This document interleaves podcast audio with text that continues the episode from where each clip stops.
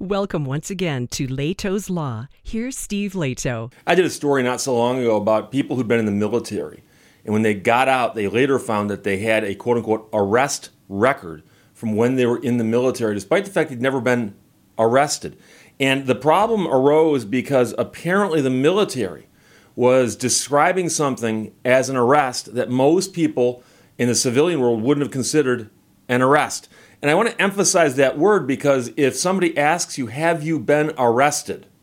Uh, you should know the answer to that question. And so there were some people who left the military because they'd never been arrested, assumed they'd never been arrested, but yet their record showed an arrest. So they therefore had an arrest record. Now, I want to explain this clearly because after I did that story, I had several people get mad at me uh, and contact me and complain that I was somehow besmirching the name of some organization or other, uh, and that I was explaining it wrong. But I'm explaining it perfectly clearly here because I'm getting the story from the news. It's widely reported.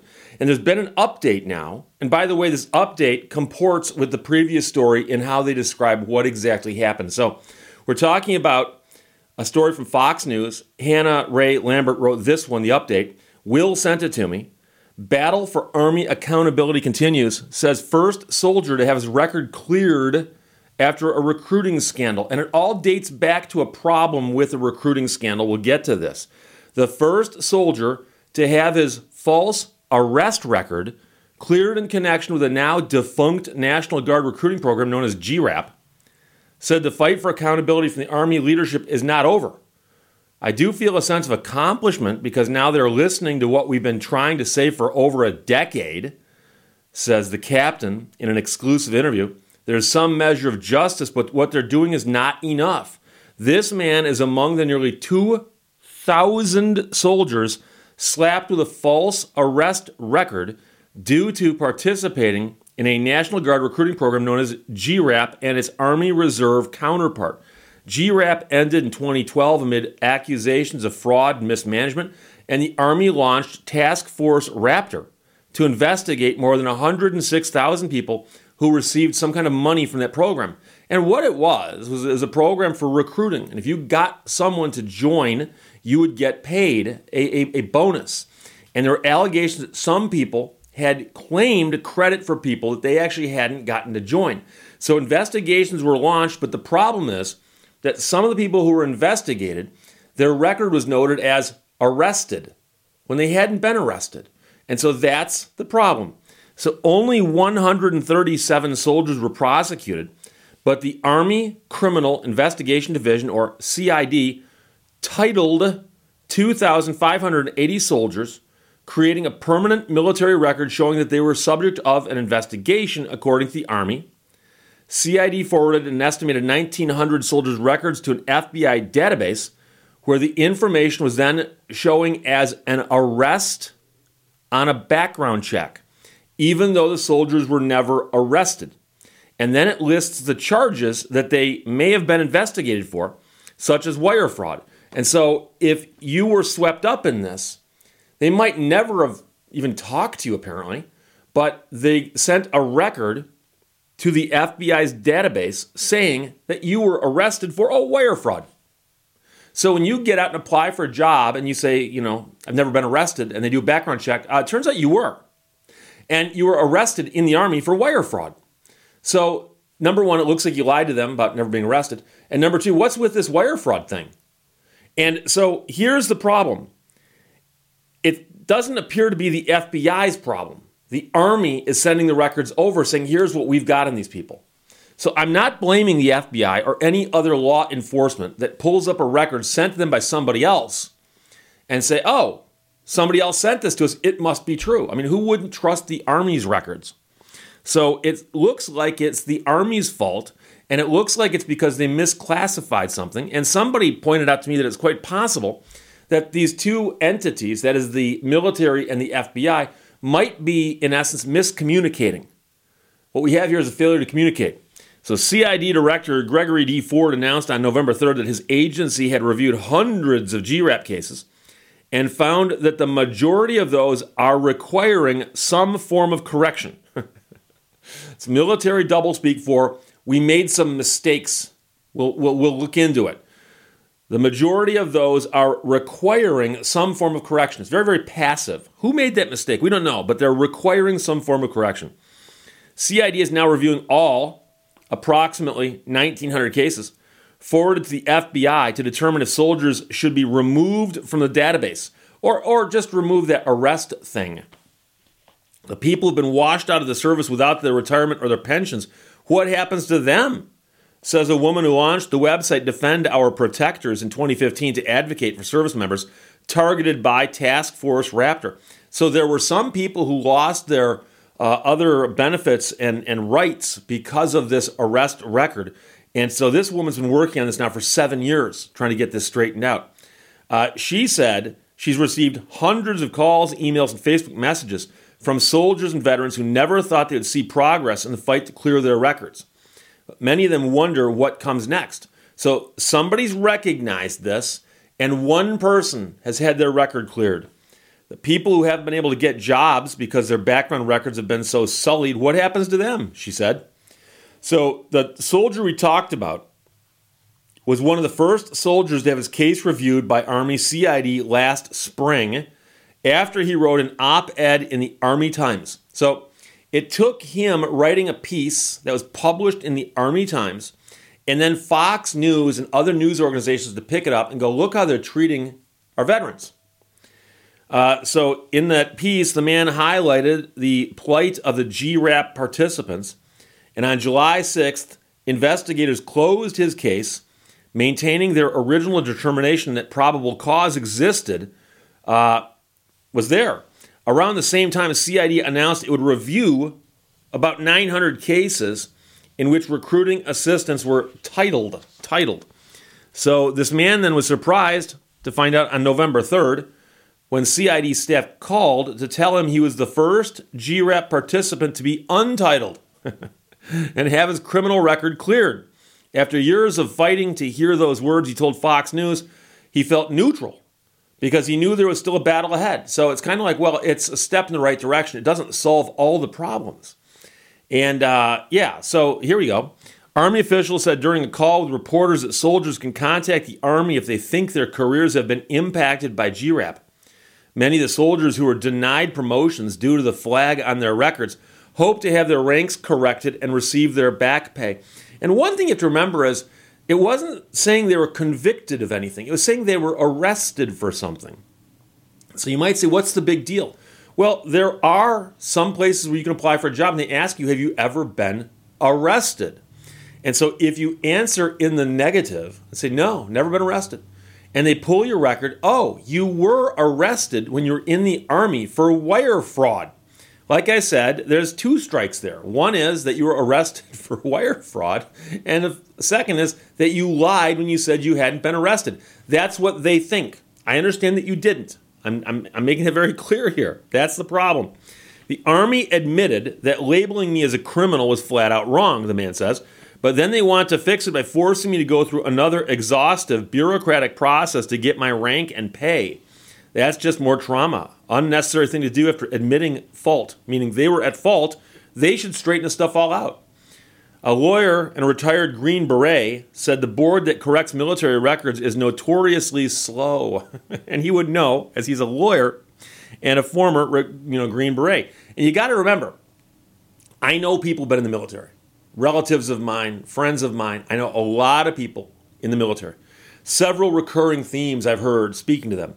And one of them is that the bureaucracy is so slow and occasionally glacially slow to the point where you can't even tell if they're moving. And they're so big and powerful, and it's, it's, it's, it's impossible. It's like, it's like you're trying to move a mountain by yourself if you're trying to go up against the military bureaucracy. So saying they're notoriously slow is probably an understatement. He says, I'm familiar with other cases where the petition has been pending three years and 10 months with no answer. Three years and 10 months. Explain to me a process of paperwork that would require you three years and 10 months to figure out. And the reason that, of course, is, is that within the bureaucracy, there is smaller bureaucracies. It's bureaucracies all the way down, okay? So what happens is somebody gets the request and they go, oh, somebody says that this has been done wrong. They hand it to somebody else and it sits in their desk for three months. Three months later, they pick it up and they go, oh, I'm not the person for this. It goes over here, goes over here, goes over here. And, and next thing you know, it's lost somewhere in a maze and it may have gone through a shredder by now. We don't know. But they'll get to it when they get to it, which means three years and 10 months, still haven't heard. So this man, the one soldier whose name has been cleared, wants the Army to completely override the appeals process. Give us our rank, give us our pay immediately, and ensure that future untitled victims do not go through more exhaustive bureaucratic appeals. He added that he wants Army Secretary Christine Wormuth to conduct his promotion ceremony and issue a public apology to the victims who have been titled without due process. And of course, that's another thing is that generally speaking, if you're accused of a crime, you've got the right to know who's accusing you and participate in your defense. And now you're going to say, but Steve, these people weren't, weren't, weren't convicted and they weren't really charged. They were simply uh, erroneously listed as having been arrested. But it winds up being treated almost like you've been convicted of a crime, the way that the fallout from this is, because there are ramifications to you losing benefits and so on because of your arrest record when you've never been arrested. O'Connell, that's the uh, attorney Green Beret, has represented hundreds of GRAP participants. He said CID had removed five of his clients from criminal databases as of last week. Five. He's represented hundreds. He's gotten success on five, presumably waiting on the others. CID officials said they expect to complete the review by the end of this year. And uh, Doug O'Connell, the Green Beret lawyer, um, I feel so sorry for this guy. I've had court cases that dragged on. I, I, and I'm familiar with court cases that literally took 10 years to go to trial. I actually am familiar with, and I worked briefly on a case that was filed, and the trial took place 10 years later. 10 years later, largely because the courthouse uh, had lost the file and things like that had happened. But here, we've got hundreds of clients. Some of these take years to even look at, and he's managed to succeed on five of them. He's also asking the Army to ensure that fingerprints and DNA samples collected during the Task Force Raptor are removed from federal databases and destroyed, because that was all gathered as part of a criminal investigation that never quite took. Our clients don't trust the government anymore, he said. They don't feel like it's in their best interest for any reason to have the government holding on to a sample of their DNA. And I can tell you right now that the people I know who served in the military, uh, many of them have mixed feelings about it. And I hope I can describe this properly because I suspect the guys in my audience, and there's quite a few guys and gals in my audience who served. And I, I have an immense amount of respect for people who do, and that's why I've got a lot of military behind me. Many of them look upon the experience as being extremely important. Uh, they learned a lot. Uh, it made them a better person when they came out the other end of it. Um, and the experiences, the friendships, uh, the memories, the skills that they acquired along the way, they will tell you are priceless. Wouldn't, wouldn't, wouldn't trade them for anything. But then they'll say the other side of that coin is how the military operates. Big, lumbering bureaucracy, where occasionally things get done really stupidly.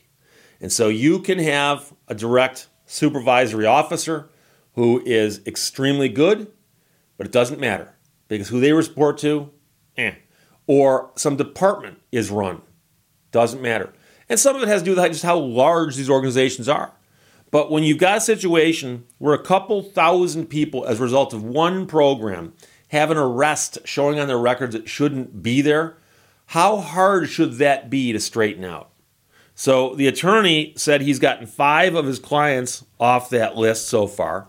This other guy came forward and said, Yeah, they finally cleared my name after I wrote an op ed piece for the Army Times. So that's six that we know of. And I think the full number was 1,900. And the weird part about this is a lot of these people don't even know about it because they simply haven't been in a situation yet where somebody pulled their record or did a background check on them. You know, so after a 17 year military career, the man at the beginning of the story is getting ready to leave the active duty Army for the reserves. He saw himself as a lifer in the Army, but is now looking forward to a civilian career in agriculture. I could never return to an organization that has been so reckless with my family's welfare, he said. And that's that's the issue, you know. So it's unfortunate because like I said, many of the people I've spoken to that I know talk about the time in the military and they've got such great memories about most of it. They're going to tell you the parts that weren't fun. Of course, of course.